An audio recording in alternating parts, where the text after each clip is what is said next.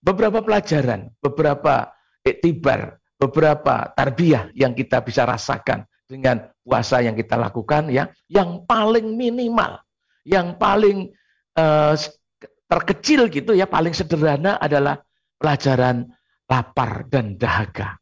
Ya.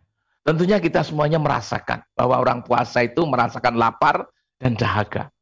Tapi laparnya dan dahaganya orang yang berpuasa akan dibayar oleh Allah dengan uh, surga yang dijanjikan kepada orang-orang yang betul-betul puasanya diterima.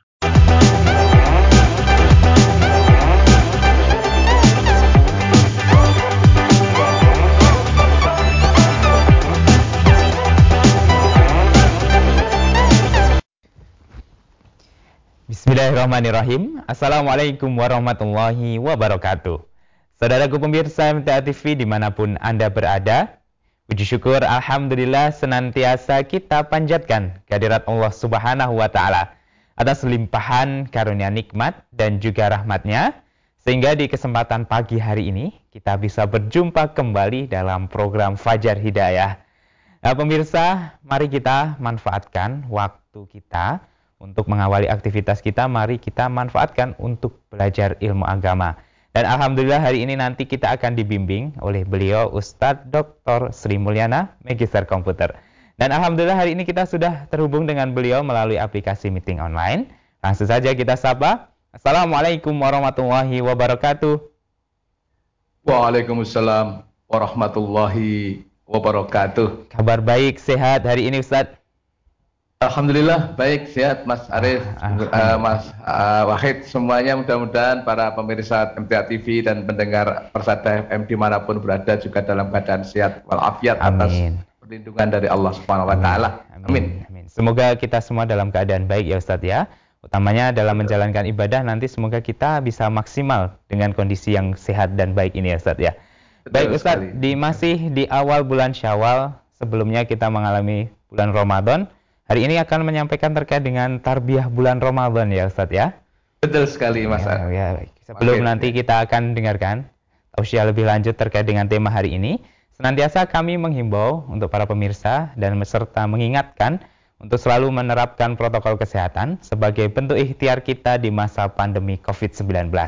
Serta di kesempatan kali ini, para pemirsa silahkan yang nanti akan bertanya apa pun terkait dengan tema atau terkait dengan persoalan sehari-hari bisa disampaikan melalui pesan WhatsApp dan SMS di 08112553000 atau nanti secara langsung bisa menghubungi kami di 02716793000. Baik, kita akan dengarkan terlebih dahulu penjelasan terkait dengan tema hari ini yaitu tarbiyah bulan Ramadan. Silakan Ustaz. Terima kasih. Bismillahirrahmanirrahim. Assalamualaikum warahmatullahi wabarakatuh.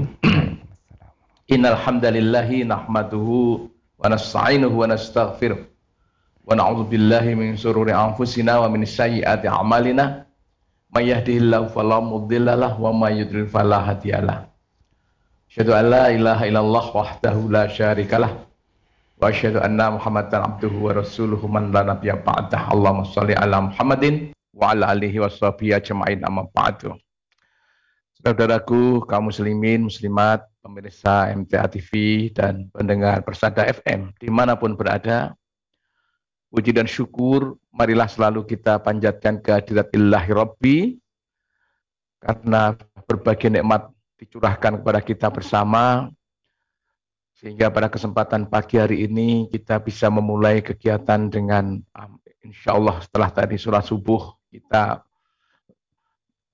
mengikuti kegiatan acara Fajar Hidayah melalui uh, MTA TV yang kita cintai bersama. Saudaraku, di mana pun berada, baru saja kita menyelesaikan ibadah Ramadan ya beberapa waktu yang lalu. Allah mewajibkan kita untuk melaksanakan ibadah puasa di bulan Ramadan dengan satu tujuan agar kita menjadi orang-orang yang bertakwa. Ayat ini ayat yang sangat-sangat populer, selalu dikumandangkan, disampaikan oleh berbagai kalangan, para ustadz, para guru, para penceramah begitu, yang menyatakan bahwa tujuan puasa adalah la'allakum tattaqun gitu ya. Oleh karena itu, manakala kita bersama sebagai kaum muslimin ini melaksanakan ibadah puasa kita dan sukses sebagai ibadah yang berhasil dan diterima oleh Allah, tentunya baik secara individual, secara jamaiyah, bahkan sampai kepada level kita berbangsa, bernegara sebagai umat ini, ya, maka akan menuju ke titik tertinggi dari kehidupan manusia. Karena manusia yang paling tinggi derajatnya di hadapan Allah adalah orang-orang yang bertakwa. Ya, inna akramakum indallahi atqakum. Sesungguhnya yang paling mulia di sisi Allah adalah orang-orang yang bertakwa. Oleh karena itu, marilah kita cermati bersama, kita rasakan bersama, kita perhatikan bersama kehidupan kita ini baik secara individu, secara keluarga, secara masyarakat dan secara bangsa dan negara ini manakala ya, manakala kehidupan kita setelah Ramadan ini betul-betul sesuai dengan tujuan puasanya tercapai, maka akan mencapai level pada tingkatan takwa, tingkatan uh, yang dikehendaki oleh Allah. Di mana oleh Allah sudah dijanjikan walau anna ahlal qura amanu wa taqwa fatahna alaihim barakati minas sama'i wal ard. Sekiranya penduduk suatu negeri itu beriman dan bertakwa, sungguh akan dibukakan, ya, akan dibukakan barokah oleh Allah itu baik yang datang dari langit maupun datang dari bumi. Akhadnakum. Tetapi apabila orang-orang itu apa ya, kebalikannya ya menjadi orang-orang yang pendusta, maka sungguh nanti akan ditimpakan azab oleh Allah Subhanahu wa taala. Oleh karena itu manakala dalam kehidupan kita itu betul-betul kehidupan yang penuh barokah, ya segala krisis dapat teratasi, ya segala bentuk pelanggaran bisa dihindarkan dan dihilangkan.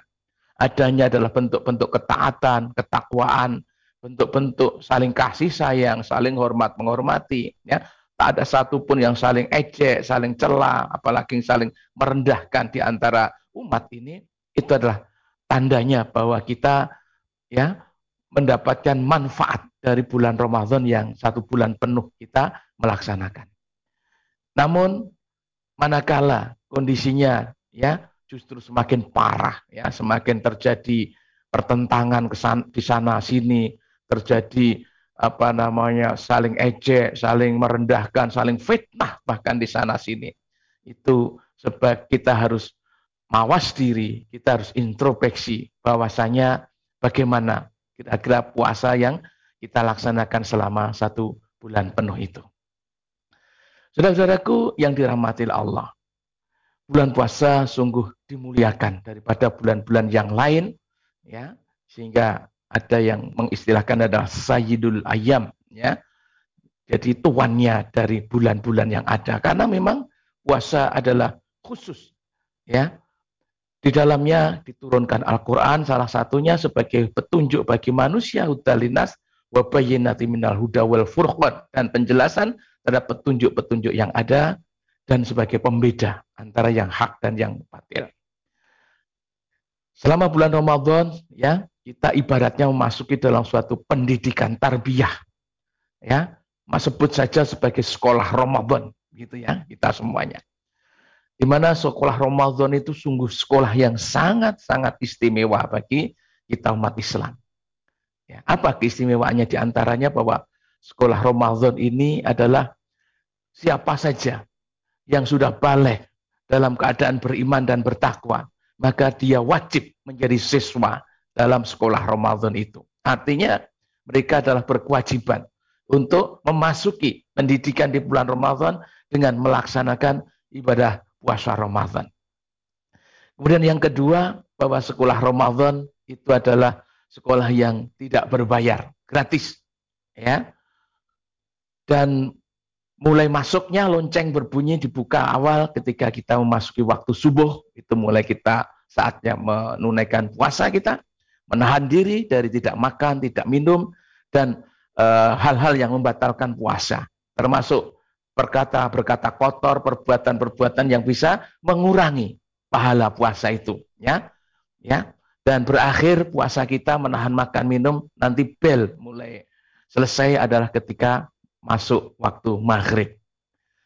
Dan kita semuanya mengetahui, bahkan kita yang sekolah Ramadan di negeri Indonesia ini, yang merasakan suatu apa namanya kenikmatan yang luar biasa. Di mana kita melaksanakan puasa itu ya dari katakanlah dari jam 4 pagi sampai jam 6 sore lah kurang lebihnya gitu ya dalam waktu yang yang relatif sama antara puasa dan tidak puasa.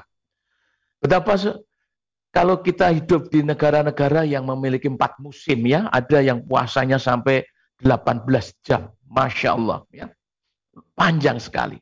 Ya. Apalagi di negeri kita, kita hidup di mayoritas ya Muslim ya, tentunya semuanya mengerti tata tertib puasanya itu. Ya, tidak makan, tidak minum. Jadi tidak ada yang kita ketika bertamu menawari makan, ya karena sudah mengerti bahwa kita sedang melaksanakan bulan puasa. Sehingga godaan-godaan untuk apa namanya yang bisa membatalkan puasa itu betul-betul terjaga pada diri kita bersama ini. Ya. Ini yang penting sekali. Kemudian yang ketiga dalam sekolah Ramadan kita bahwa nanti kita tidak akan menunggu penilaian dari guru atau siapa saja. Tapi yang menilai ibadah kita adalah diri kita sendiri dan Allah. Jadi kita bisa menahan diri. Kita tidak makan, tidak minum itu ya karena pengharapan kita kepada Allah semata. Sehingga uh, dalam sebuah hadis yang sudah sangat populer dan sering sekali kita bahas ya kaitannya dengan puasa Ramadan ini bahwa semua amal anak Adam nanti akan dilipatkan dari 10 kali sampai 700 kali kecuali ibadah puasa. Bahwa ibadah puasa itu adalah li ya untuk diriku, untuk Allah Subhanahu wa taala. Kenapa? Orang-orang yang berpuasa itu menahan diri, tidak makan, tidak minum. Itu dengan penuh keyakinan mengharapkan ridho Allah semata. Ya. Maka Allah sajalah nanti yang akan memberikan pembalasan bagi orang-orang yang yang berpuasa. Saudaraku, rahimakumullah. Setelahnya kita melewati bulan puasa, kira-kira tarbiyah, pelajaran apa yang kita bisa peroleh, ya, yang kita bisa dapatkan, yang kita bisa rasakan hingga saat ini kita memasuki di bulan Syawal ini. Ya. Bahwa Syawal diistilahkan sebagai bulan peningkatan. Jadi di sinilah kita akan meningkatkan ibadah-ibadah baik yang telah kita kerjakan selama satu bulan penuh di bulan Ramadan itu untuk dipertahankan dan diteruskan selama kita di bulan Syawal dan bulan-bulan seterusnya.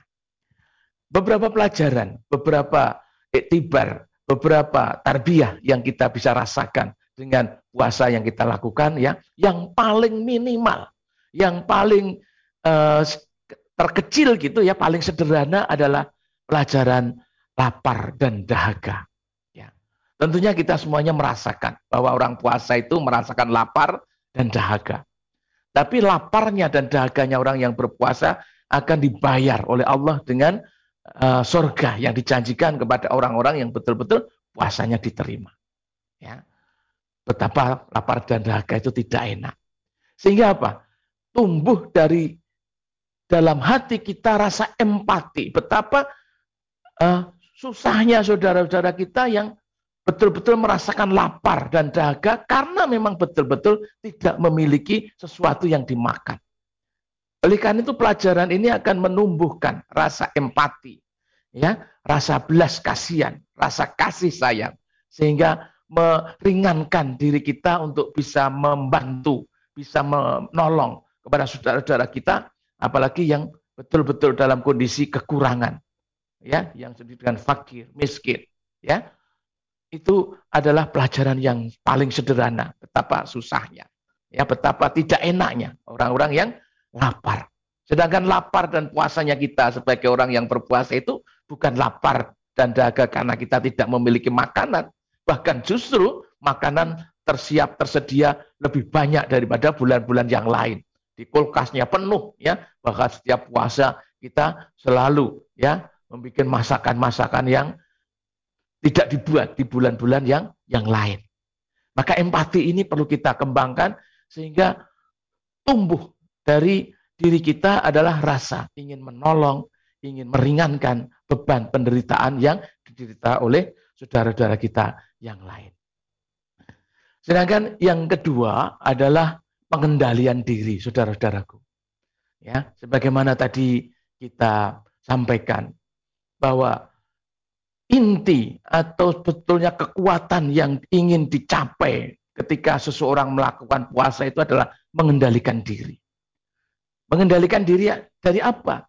Dari hal-hal yang memang ya dapat menyebabkan batalnya puasa atau dapat menyebabkan rusaknya kebaikan dari puasa pahala Ramadan, puasa Ramadan yang kita kerjakan bersama.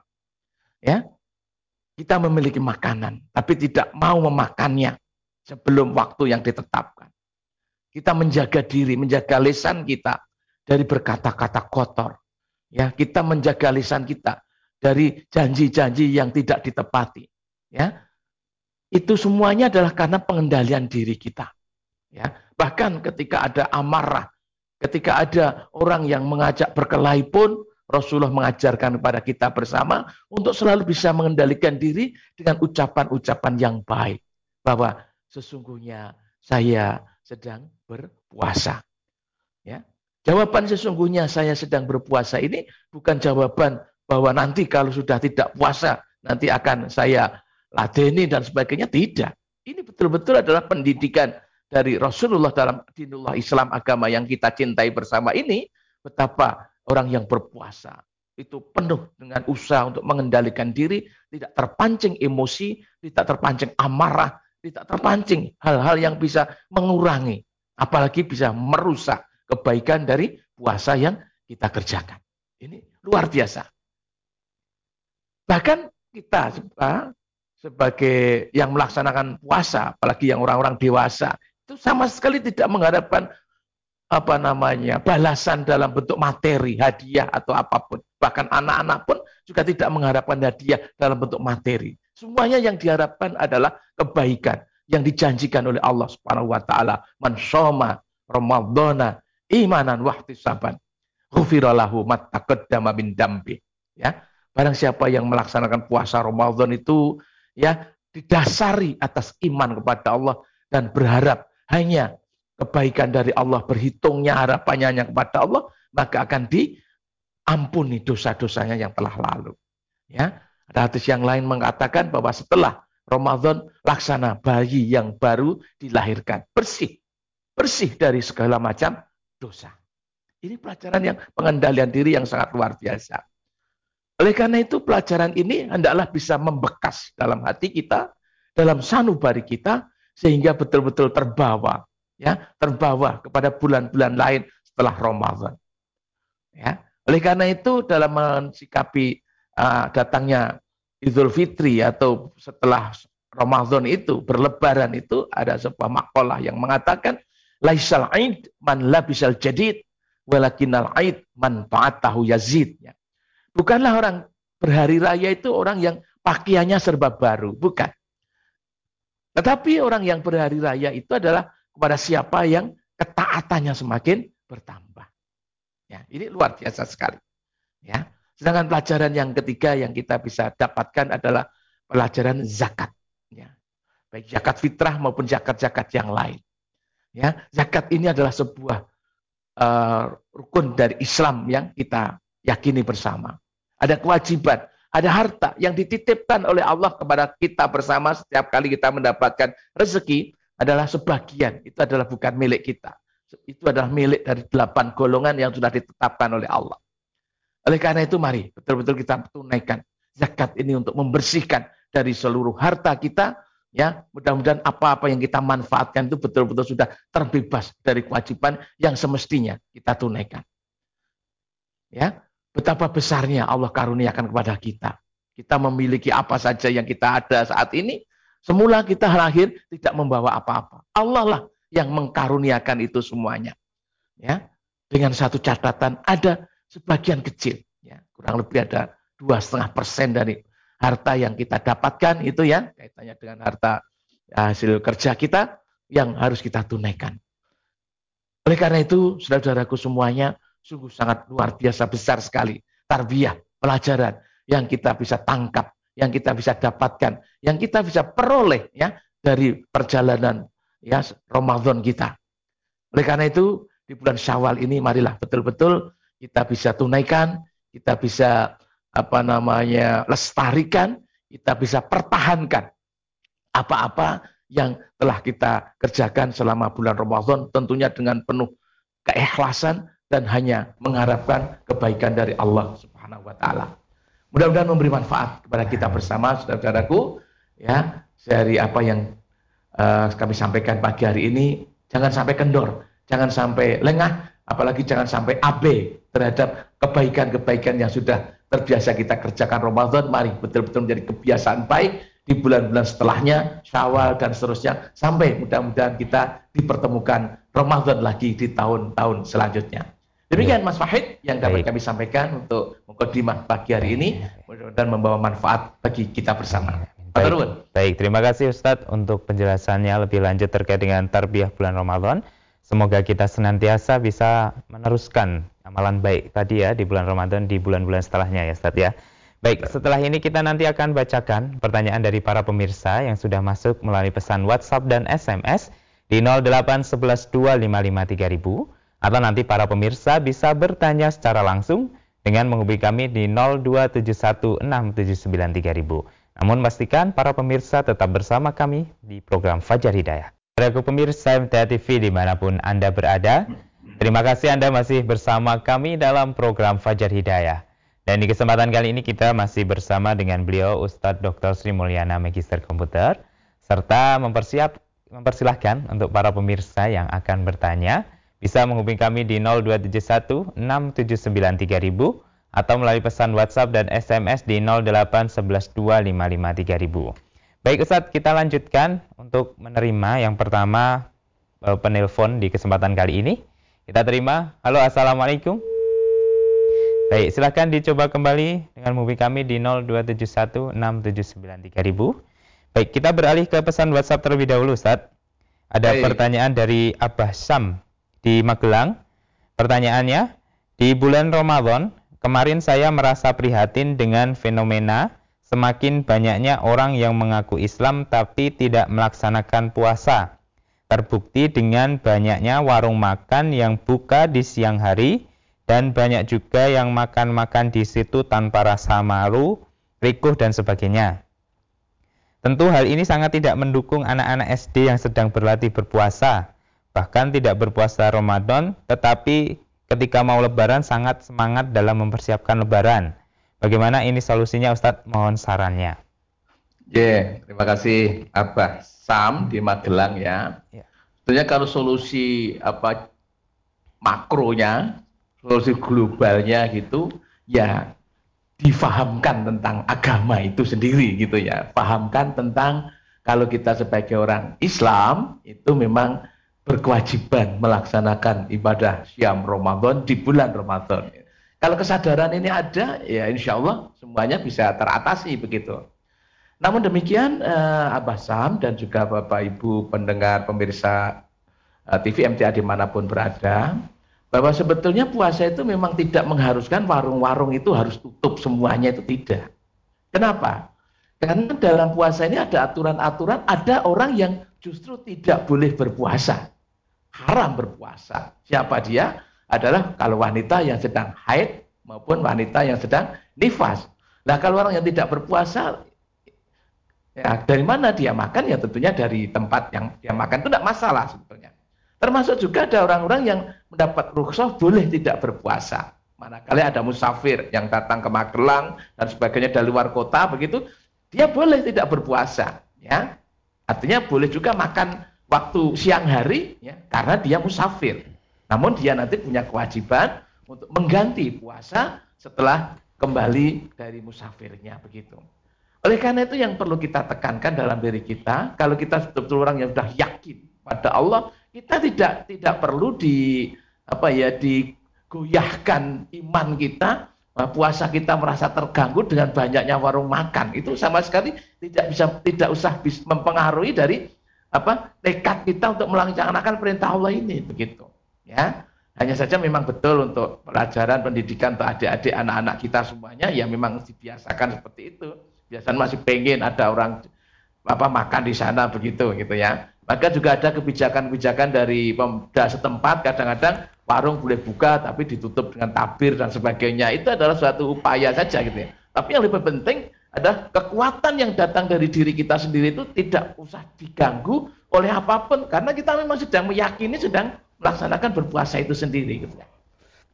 Hanya solusi tadi yang terbaik itu adalah apa namanya apa Sam ya eh, kesempatan kita untuk berdakwah kesempatan kita untuk menyampaikan sebetulnya Islam itu bagaimana, cara puasa yang benar itu bagaimana. Kalau orang yang sudah mengaku Islam, ya sebagai orang yang yang mendapatkan taklif, ya pembebanan untuk berpuasa, apa yang apa namanya akan didapatkan ketika dia menyengaja untuk tidak melaksanakan puasa.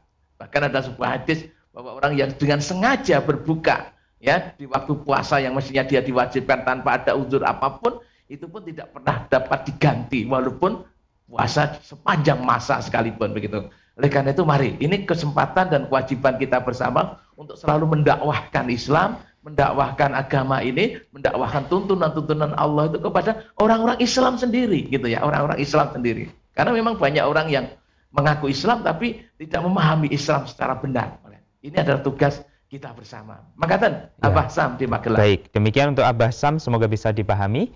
Kita berikan kesempatan kembali untuk para pemirsa yang akan bertanya melalui pesan telepon di 02716793000. Halo, Assalamualaikum. Baik, silahkan nanti dicoba kembali ya, menghubungi kami di 02716793000. Baik Ustaz, pertanyaan selanjutnya dari hamba Allah di Bengkulu Utara. Di tempat kami, akikoh yang dipotong sapi dan yang diakikohi umurnya sudah tua, bahkan yang sudah mati ikut diakikohi juga. Apakah yang seperti ini ada dalilnya Ustaz?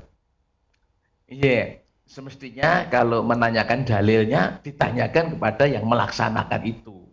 Kok akikoh yang disembelih sapi itu apa ada dalilnya begitu? Kok yang diakikohi sudah mati bahkan apa ada dalilnya itu? Ya dalil itu dituntut dari orang-orang yang membenarkan atau melaksanakan ibadah tersebut. Oleh karena itu sependek ya yang kita pelajari, kita mengkaji itu bahwa yang pertama akikoh itu menurut hadis-hadis Rasulullah itu hewan yang disembelih adalah kambing atau domba begitu. Dikatakan kalau anaknya laki-laki dan ada kemampuan tentunya bagi orang tua itu ya atau keluarga itu disembelihkan dua ekor. Kalau anaknya perempuan satu ekor. Nah, itu itu kembalinya nasnya seperti itu dulu itu eh, dalam beragama apalagi dalam hal ibadah. Kemudian yang kedua, yang kedua, kapan waktu pelaksanaannya ya? Menurut hadis-hadis yang sahih yang kita temukan gitu ya, bahwa pelaksanaan penyembelian akikoh itu adalah pada hari ketujuh ya setelah kelahiran. Hari ketujuh ya. Kita hitung misalnya lahirnya hari Senin ya, Senin itu masuk, Senin, Selasa, Rabu, Kamis, Jumat, Sabtu, Ahad. Hari Ahad berikutnya itu disembelihnya. Ya, memang ada ya hadis-hadis yang menerangkan di hari kelipatan 7 ada 14, 21 ya. Tapi menurut penelitian yang sampai saat ini ya diperoleh gitu ya bahwa hadis-hadis itu uh, ada yang mendoifkan ya. Ada seorang rawi ya Ismail bin siapa begitu ya yang didoifkan oleh banyak ahli hadis.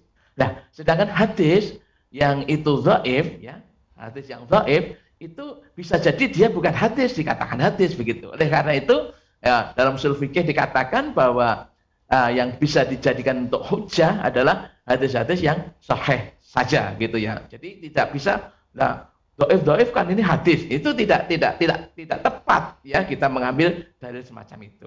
Oleh karena itu ya pendek yang kami kita belajar gitu ya bahwa akikoh itu adalah hewannya adalah berupa kambing atau domba begitu sejenis itu dan disembelihnya adalah pada hari ketujuh semenjak kelahiran anak tersebut gitu ya. Yang selain itu ya eh, sejauh ini kita belum dapatkan uh, dalil atau dasar atau apa ketentuan-ketentuan yang yang sah yang sah yang kuat begitu. Maka kan uh, darah hamba Allah di Bengkulu. Baik. Jadi, Demikian untuk penjelasannya.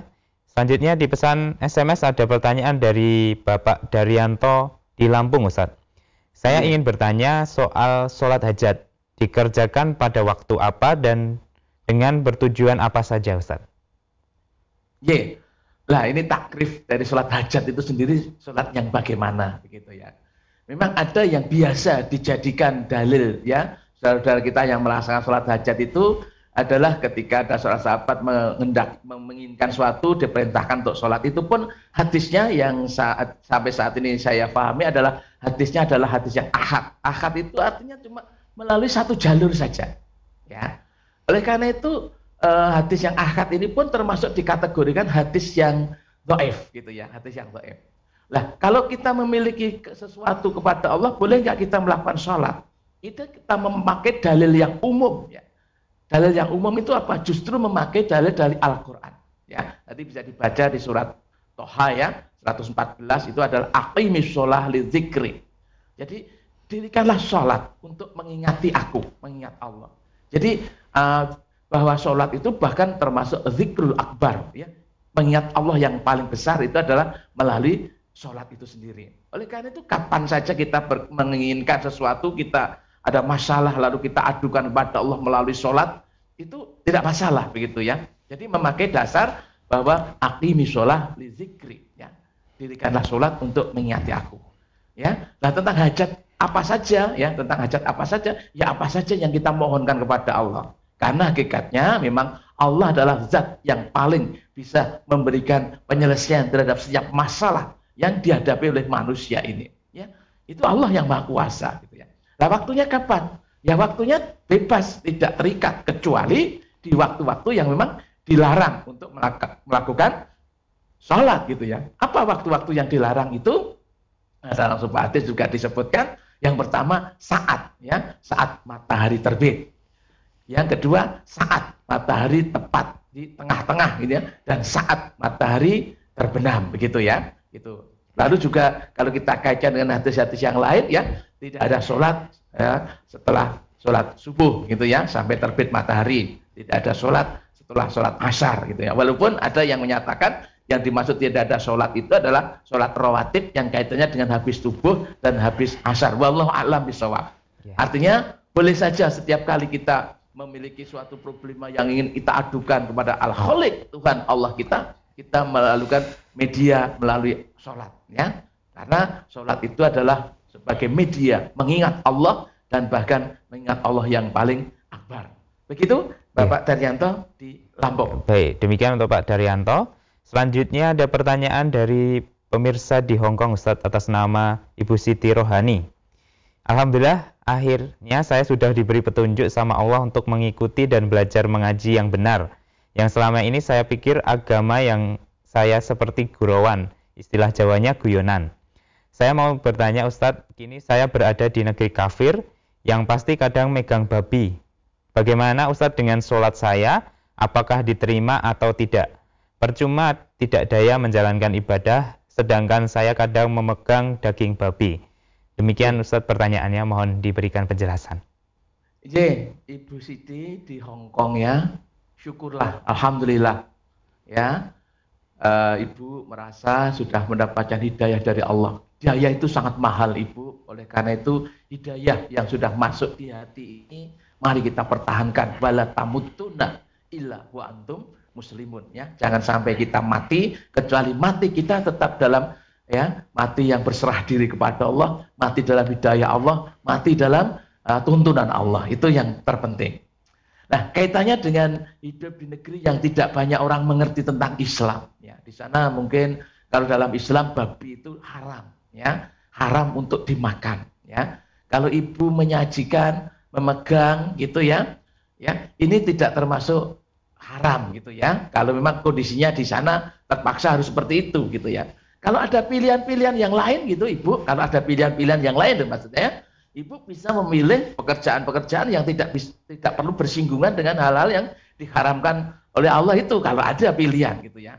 Tapi dalam kondisi yang semacam itu, gitu, yang memang tugas ibu katakanlah sebagai apa, misalnya uh, asisten rumah tangga begitu harus menyediakan masak gitu, asal ibu tidak makan makanan yang baik bertersentuhan dengan babi itu, ya, karena babi itu haram untuk dimakan begitu ya, ya, itu ya mastatoktum dan selalu dibersihkan dan mohon ampunan kepada Allah. Sampai ke pada suatu titik tertentu, mudah-mudahan mohon kepada Allah diberikan solusi jalan keluar sehingga ibu mendapatkan suatu jenis pekerjaan yang sudah tidak berhubungan bersentuhan dengan dengan ini lagi gitulah ya. Tetap berusaha semaksimalnya begitu.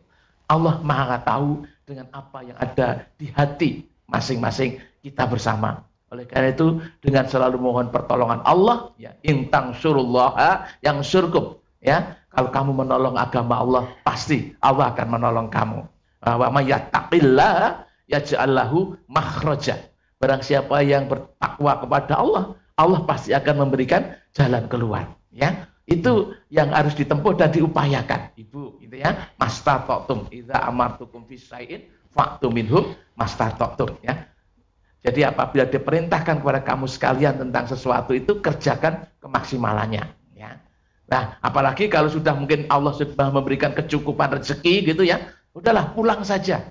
Kita berusaha di negeri kita sendiri dengan modal yang sudah didapatkan begitu ya. Apa saja yang penting kita bisa tenang dalam hidup, tenang dalam beribadah, tenang dalam melaksanakan segala sesuatunya, tidak diliputi dengan syak ragu seperti ibu selama ini. Itu uh, apa namanya saran saja gitu ya. Manakala sudah sudah di apa ya diperoleh ya untuk cukup berusaha usaha di negeri sendiri, insya Allah itu lebih meyakinkan ya, meyakinkan begitu. Ya. ya, nah ini ini ini apa hanya sebuah pendapat begitu ya, tidak tidak tidak mewajibkan seperti itu. Maka Ibu Siti di Hongkong mudah-mudahan tetap beristiqomah dan bisa menjalani dinullah Islam dengan benar gitu. Amin. Memang tantangannya lebih berat ya, apa namanya masalahnya lebih besar gitu ya. Insya Allah besarnya pahala itu juga tergantung dengan besarnya problema masalah yang dihadapi itu manakala kita bisa tetap tegak ya tegak lurus dengan perintah-perintah Allah ya dan tuntunan-tuntunan dalam agama Islam itu. Ya. Maka Tuhan Ibu Siti Baik. sekali lagi mudah-mudahan istiqomah. Amin. amin. Okay. Baik, demikian untuk Ibu Siti di Hong Kong. Selanjutnya ada pertanyaan kembali Ustaz dari Ibu Santi di Karanganyar. Saya mau bertanya tentang berjabat tangan dengan suami itu apakah ada tuntunannya? Saya bekerja satu perusahaan dengan suami, tetapi beda bagian. Berangkat kerja bersama dengan suami. Ketika saya turun dari motor, apakah saya perlu mencium tangan suami? Biasanya saya cium tangan suami pas suami ambil cuti habis ngantar saya. Saya baru mencium tangan beliau. Mohon penjelasannya Ustadz. Baik, jadi cium tangan suami itu suatu bentuk penghormatan saja. Jadi tidak ada nas harus cium tangan itu hukumnya apa wajib atau apa itu tidak ada ya. Itu kebiasaan bahwa salah satu bentuk penghormatan kepada suami itu biasanya kalau ketemu cium tangan ya itu gimana? Boleh saja, baik gitu ya. Jangankan cium tangan ya, cium uh, yang lain pun kalau suami istri di tempat yang tentunya tempat yang sudah ditetapkan itu tidak apa-apa ya pada suami istri itu halalan ya baik-baik saja gitu ya. Jadi kalau di tempat itu kadang-kadang kita memang ada perasaan nanti kalau di ke teman gimana dan sebagainya. Tidak perlu kalau kita ingin melaksanakan suatu kebaikan ya kebaikan ya laksanakan saja gitu ya laksanakan saja. Bahkan uh, isyhadu bi muslimun. Jadi seorang istri itu di mana pun berada harus taruh hormat pada suami.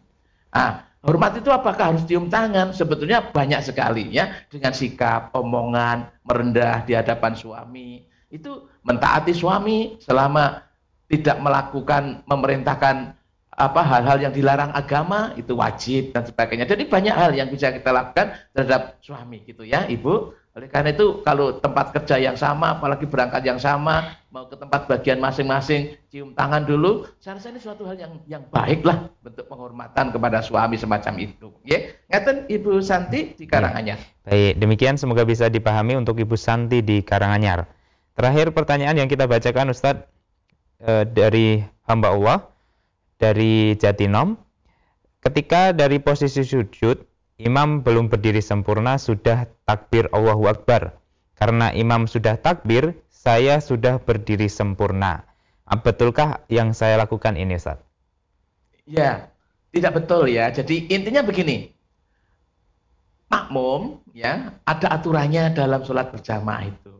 Jadi makmum itu tidak boleh mendahului ya gerakan imam gitu ya. Kalau imam belum berdiri sempurna ya, ya tunggu sebentar kita nih imam berdiri sempurna begitu ya. Apalagi kalau sudah apa namanya dititeni gitu lah. Kalau imam itu Allahu Akbar dulu baru berdiri gitu ya. Ya kita jangan mendahului. Intinya sebagai makmum itu tidak boleh mendahului gerakan-gerakan imam. Karena dijadikannya imam itu untuk diikuti gitu ya bahkan ada suatu apa Mbak Allah ya di Jatinom ada satu hadis yang mengatakan barang siapa yang ketika sholat itu mendahului ya gerakan-gerakan imam nanti ya, di hari kiamat akan dibangkitkan sebagai uh, bangkitnya khimar ya keledai begitu ya.